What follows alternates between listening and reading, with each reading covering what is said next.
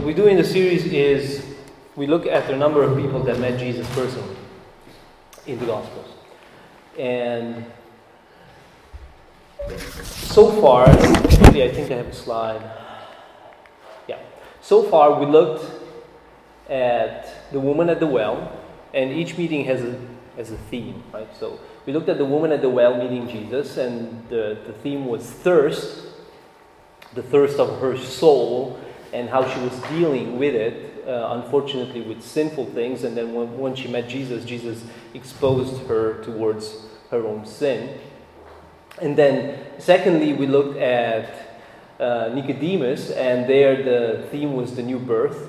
And then Pontius Pilate, when Jesus meets Pilate uh, during his uh, trial, so called trial.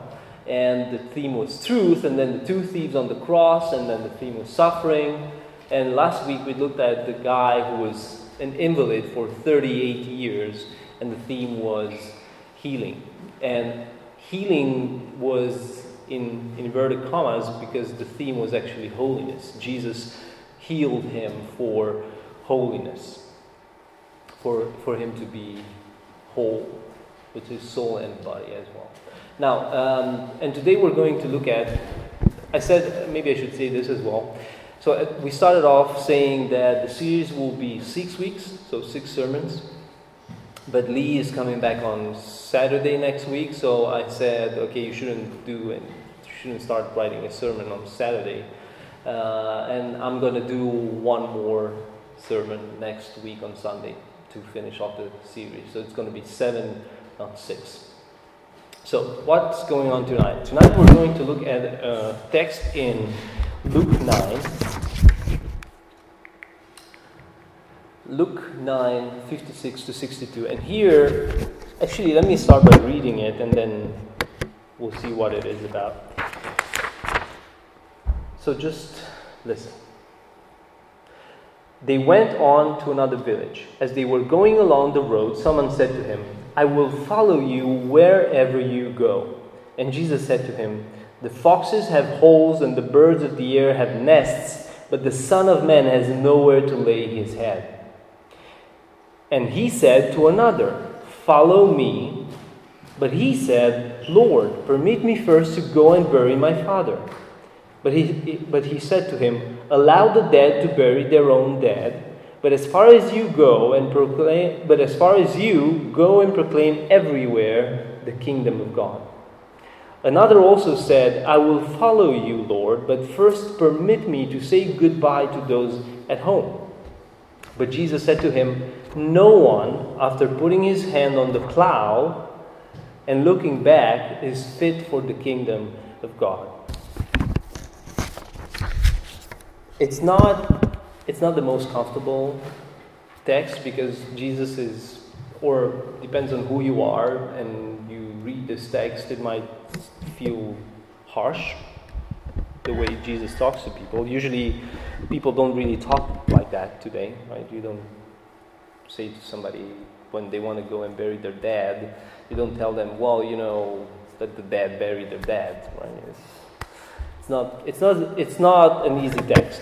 Let's put it like that. So, um, what I want us to do tonight is look at this and how we can learn from this meeting, right? Jesus is meeting, I, I put it like this Jesus is meeting three anonymous followers. So, and the theme, the actual theme of what I'm going to talk about is the you in the, in the line or phrase, I will follow you. We're going to talk about you. You'll see what that is. So, good. Three anonymous followers, uh, or would be followers, meet Jesus. And to each one, he says something very hard and something very sweet or good or tender, if you want. So in verse 57, to the man who says, I will follow you wherever you go, he says, The foxes have holes and the birds of the air have nests, but the Son of Man has nowhere to lay his head. In verse 59, he takes the initiative and calls the guy, right? This is not the guy coming to him, but this is Jesus calling somebody. And the man responds, Lord, permit me first to do to go and bury my father. To which Jesus says, allow the dead to bury their own dead, right? And then in 61, the third guy, um, the third candidate for follow for discipleship, let's put it like that. I will follow you, Lord, but first permit me to say goodbye to my family or to my home. To this, Jesus says, No one, after putting his hand and looking back, will uh, be fit for the kingdom of God. And what's going on here is more than just one thing. But to feel the tension or to feel what is going on, I want us to I want to read you this verse. So this is just a few verses before and Jesus says to the apostles or to the people who were following him, he says, When the days were approaching for his ascension, he was determined, or he set his face, he, he was determined to go to Jerusalem. Now we know what Jesus meant by saying, Follow me, right? And then we know what Jerusalem means because in Luke 18, he says, See, we are going up to Jerusalem, and everything that is written about the Son of Man by the prophets will be accomplished. For he will be delivered over to the Gentiles and will be mocked and shamefully treated and spit upon. And after flogging him, they will kill him, and on the third day he will rise. So there's almost, um, it's almost a sinister maybe sinister is not the right word, but maybe, um, yeah, a sinister uh, feel or ring to the, to the call when Jesus says, um, Follow me, or when he says his set was face to go to Jerusalem. And just to make the implications of going to Jerusalem even more clear, we have this in Luke 9 the verse right after. Uh, we're told Jesus sent messengers ahead of him who went and entered the village, a, vid- a village of the Samaritans, to make preparations for him.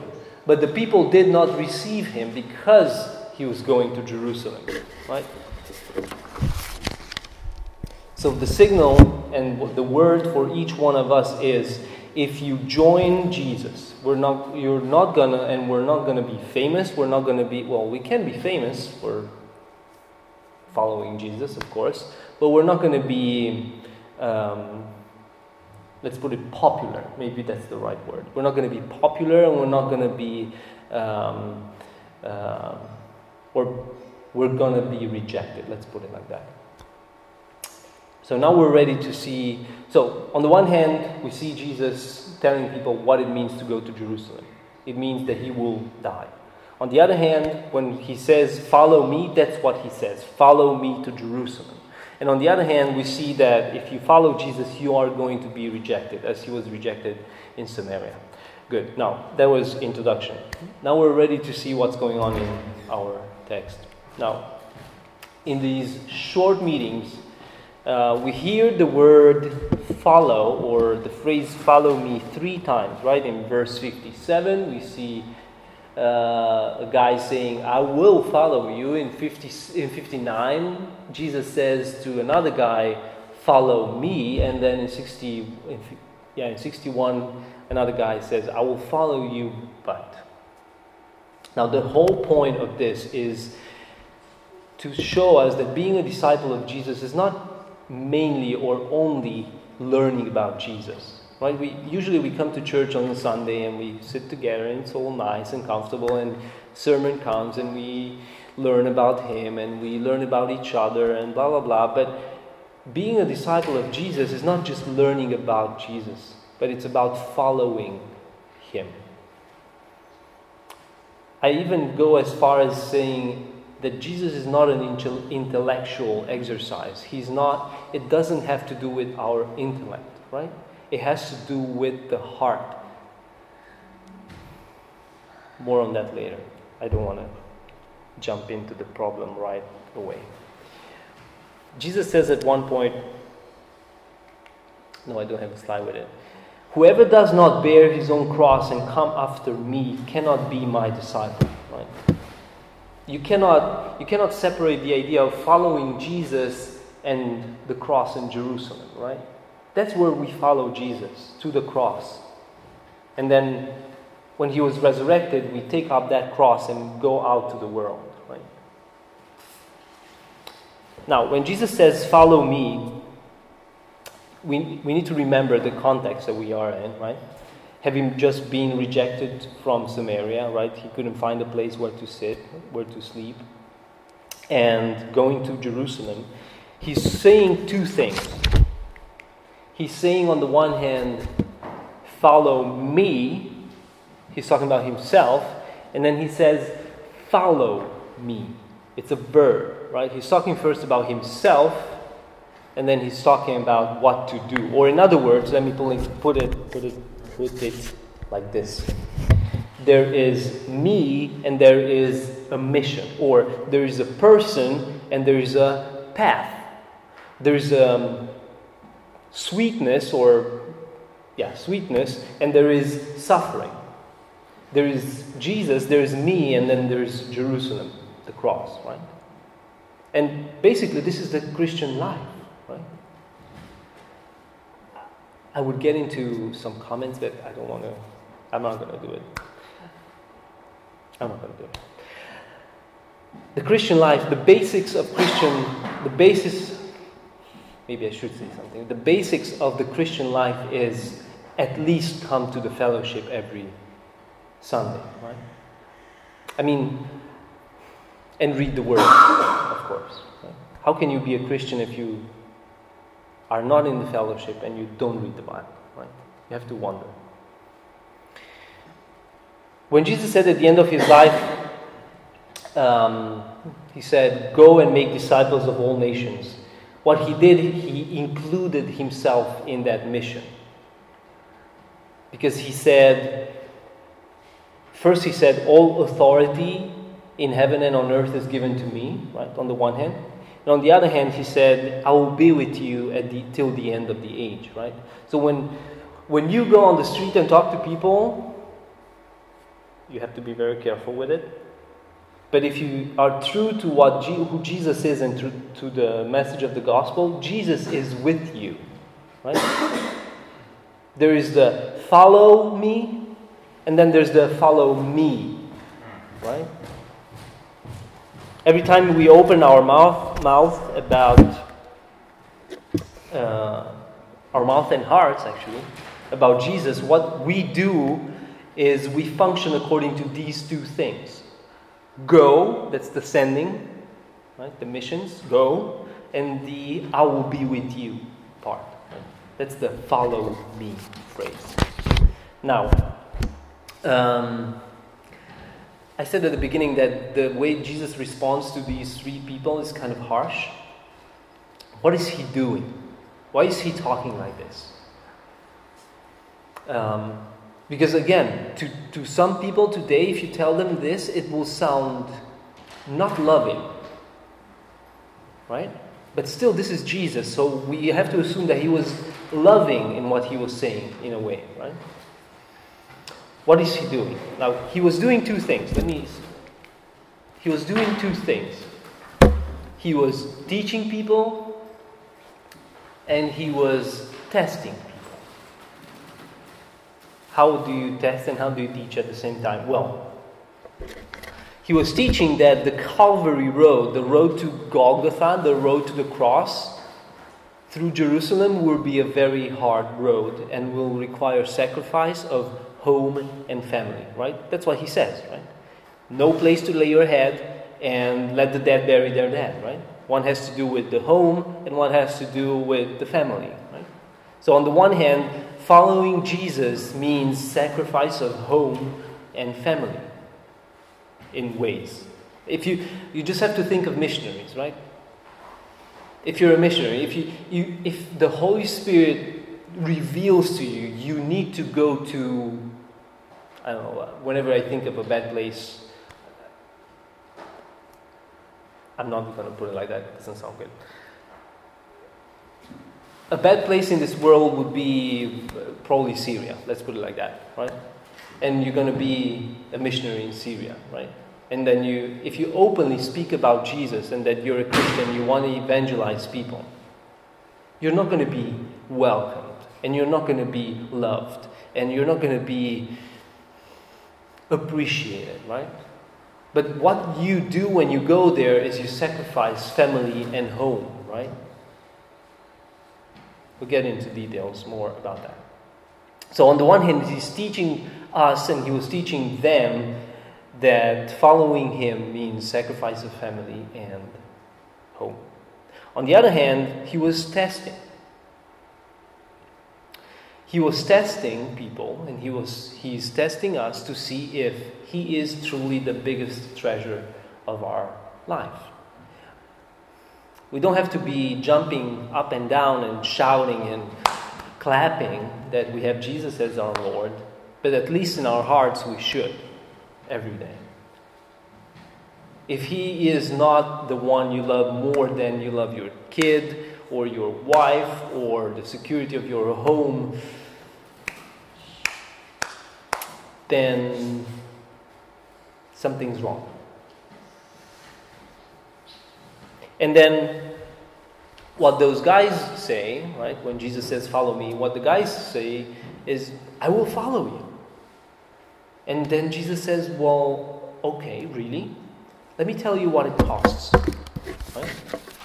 So, what he does is, he's testing how much we treasure the you in I will follow you. Right?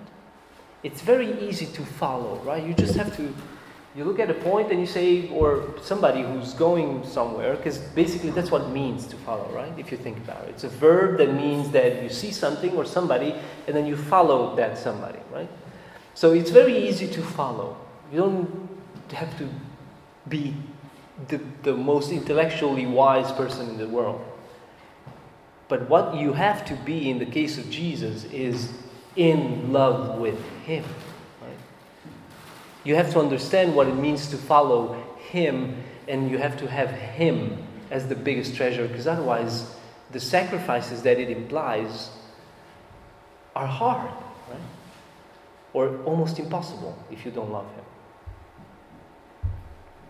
So there's two things going on. On, on the one hand, I said that He's teaching and that He is right? He's teaching us that He will be with us on the one hand, right? And then two, He's testing us to see if He is really our treasure, right? So think about it. Who is Jesus? Jesus is, let me, I have a list. Jesus is the King of kings and Lord of lords. He's the creator of the universe, the one who upholds all things by the word of his power the one who is from everlasting to everlasting, born of a virgin as the Holy One of God. He's perfect in life, he's tri- triumphant over sin and death and hell and all the demons, and in him are hid all the treasures and wisdom of, and knowledge. This is who Jesus is. And he says, I will be with you. On the one hand, right? He, when he says, Follow me, he's not saying, Go to Jerusalem. He says, I'm going, come with me. Right? And he's not saying, Come with me because I need help, but he's saying, Come with me because if you're with me, you will be safe. Right? And second, he's saying, He's not saying, sorry, he's um, testing. Uh, what he's doing is he's trying to see if he's our joy, our security, our hope, our friend in time of loneliness, our home, our mother and father, our power to look straight ahead even in times of desperation. Right? Question Have you ever tested yourself like this? Is he. I mean, you know yourself better than almost everybody, anybody in this world, right? You need to know what your possible biggest idol is, right? I'm, saying, I'm saying something bad now, not something good. You, possi- you probably know what your biggest idol is. What replaces Jesus in your heart? Or what's not necessarily replacing, but what is competing with Jesus for the love in your heart, right? But before that, let me say two more things. Now, I said again, I said at the beginning that what Jesus is saying sounds harsh and tough and rough, especially to very modern ears, right? We should be very careful not to make these sayings more difficult than they are or more harsh. What I mean by that. So, first of all, he's not saying there will never be um, a good time, or there will never be a time when you have a bed and a pillow and a roof, right? That's not what Jesus is saying, right? Because he just said foxes have, have holes and whatever, but the Son of Man has nowhere to lay his head, right? So he's not saying you'll never have a house. And then, secondly, he's not saying it will always be wrong to be at your parents' funeral, right? Because he says, let the dead bury their dead. Right?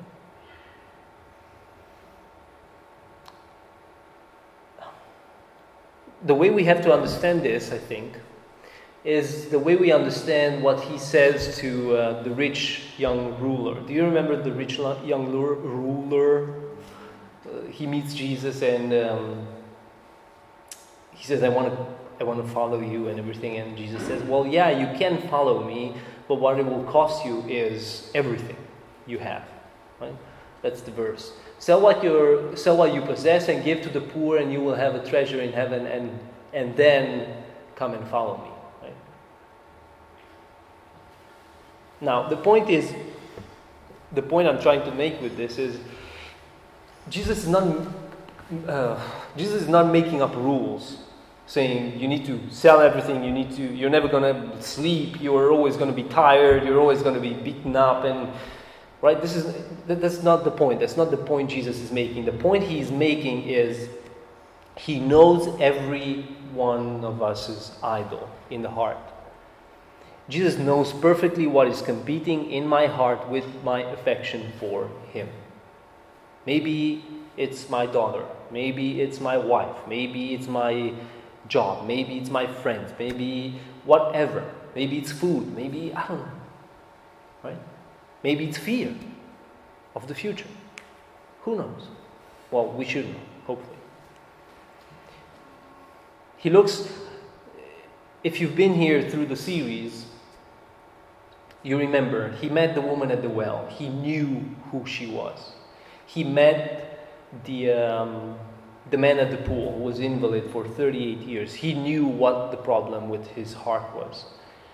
He knew the thief on the cross in his last moment of his life. He knew who he was and what he needed, right? And he does the same with us, actually, when we meet him. He can read who we are. So, now, let's look at all three of these guys and then we'll will be done. Attachment to your home. Probably because we live in a time when we live, and we were actually talking about a home just before the house and everything. We before the service, right? So having a home during this time in history is something that is more than a home our home, our actual home, and everything that is included in it is more than just a simple home. We, you, we don't just go home in the evening, sleep, wake up, and leave the home, right? It's more than that. It's comfort. It's, it's the place where we feel ourselves. It's where we interact with those whom we love. It's, it's more than just a simple roof over our head, right? It's more than just a hole for a fox? Jesus says in verse 58 The Son of Man has no place to lay his head. Now, if this is an invitation to you and this is what you have to sacrifice, will you follow him? It, it's not necessarily a direct question, it's more a question that you should ponder in your hearts. If I leave, let me, let me read a list to you. If I have to give up furniture,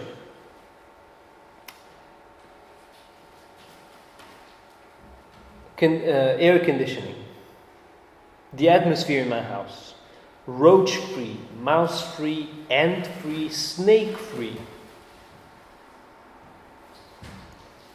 my equipped kitchen, my TV, my computer, my kids' toys, the blanket on my bed, the carpets on the floor, the constantly running water, the toilet. If these are all gone, will you follow me?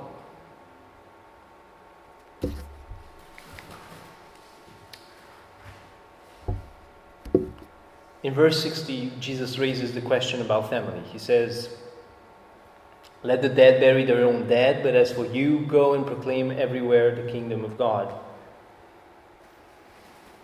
This is, again, this is very tough.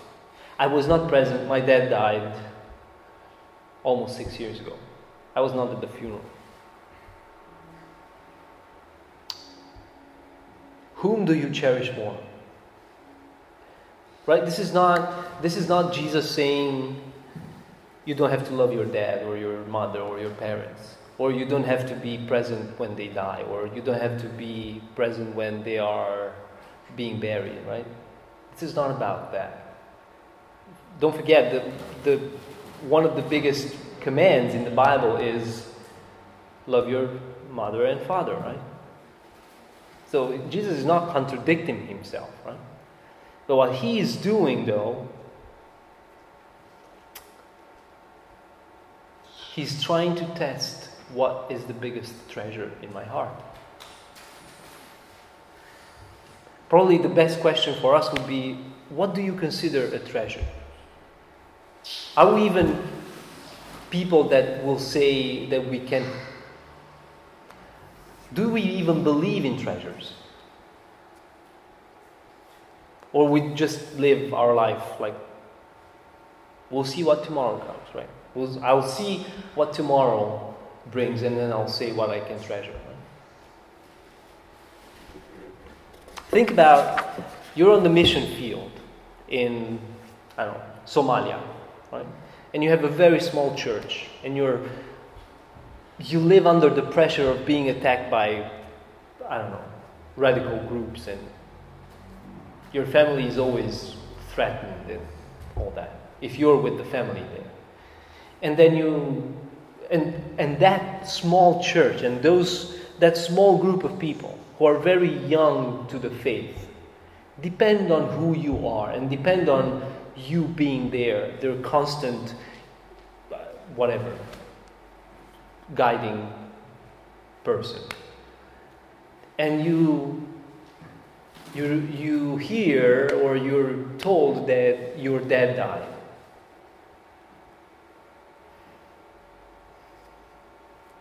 What do you do?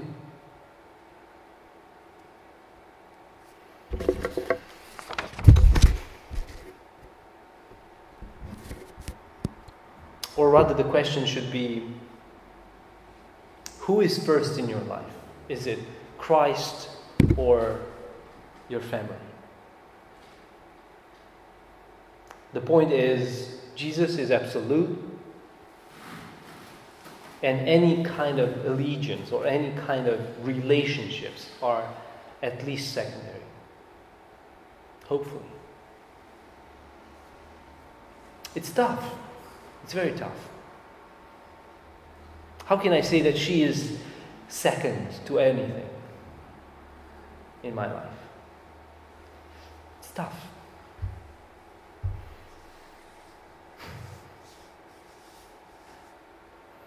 I was saying before when we were talking that there's many things in this world and in the life that we live today that don't have a specific, clear answer in the Bible. But the point is, do you want more do you want Christ more or do we want Christ more than everything or anything?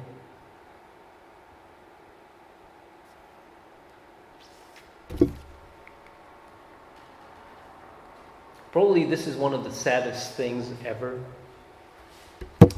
The danger of an uncertain following. I, I wonder if you, from the name of the or the title of it, I wonder if you get what I'm trying to say. Jesus says in verse 62 No, no one, after putting his hand to the plow and looking back, is fit for the kingdom of God. Now, do we, does everybody know what a plow is? Do we know what a plow is?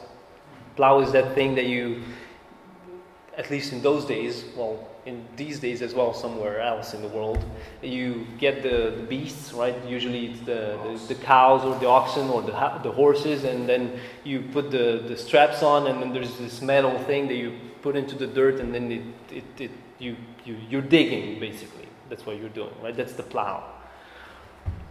So what Jesus is saying, if you, if you put your hands on the plow and you start plowing, and you look back, you, should, you, you go where the beasts go, you're not plowing where you want to plow, right? And more certain than not, or more probably than not, you, you're, gonna, you're not to plow straight, right? Usually people plow in a straight line. Again, it's an agricultural metaphor that Jesus uses for when you start something, you dedicate your life to something, but you as you go along, you keep on looking back, and then at one point you fall. I keep on teaching Alma not to look back when she's on the bike. You know, she's she's biking and then she's looking back, she's biking, looking back, and bam, she hits something. That's that's the case with the plow, right? So uncertain following, or the danger of uncertain following, is how can you be a testimony for Christ, who was probably the most radical person in the world ever, at the same time being the most perfect person in the world ever, while being God, and who was resurrected? So, all these are difficult things to explain. How can you be a testimony for Him if you are not 100%? in love with Him and wanting to follow Him. If there's small things in my life that I keep on, yeah, I, I will always look there, but for a, for a second I would like to look back. Right? How can you be a testimony for Jesus like that? Looking back means longing back, right? I want something. I like something there. Even though I say I'm changed and I want to be changed, maybe, there's something I still like there in the back of my life. What it simply means that this is why it's so sad. I said it's a sad thing. I'm not really certain, I'm not really sure if I want to follow Jesus. I'm 90% or 80% sure I want to follow him.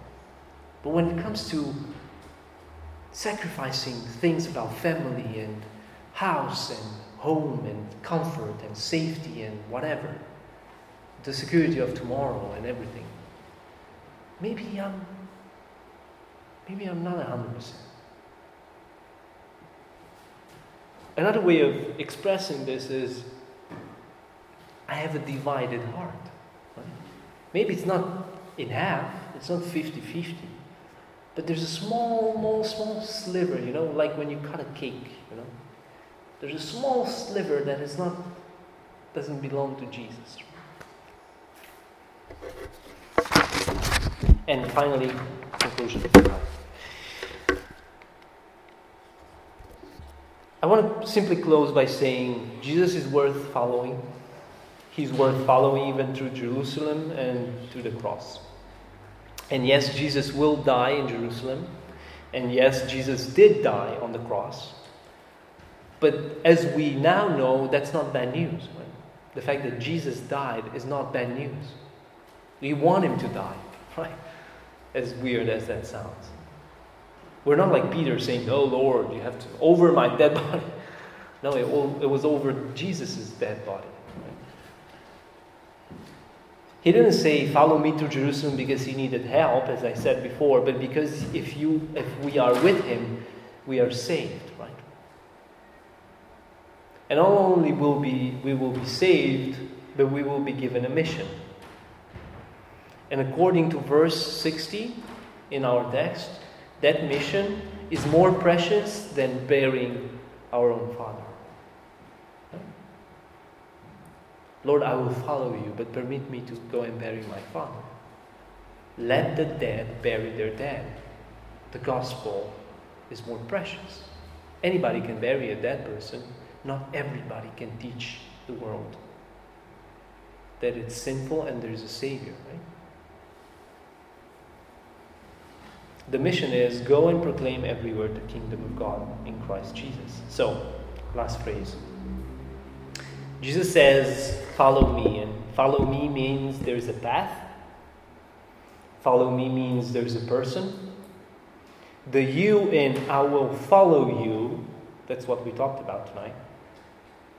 That's who we are following. There's the suffering and there's the sweetness, there's Jerusalem, and then there's Jesus. So, simply put, let's follow him.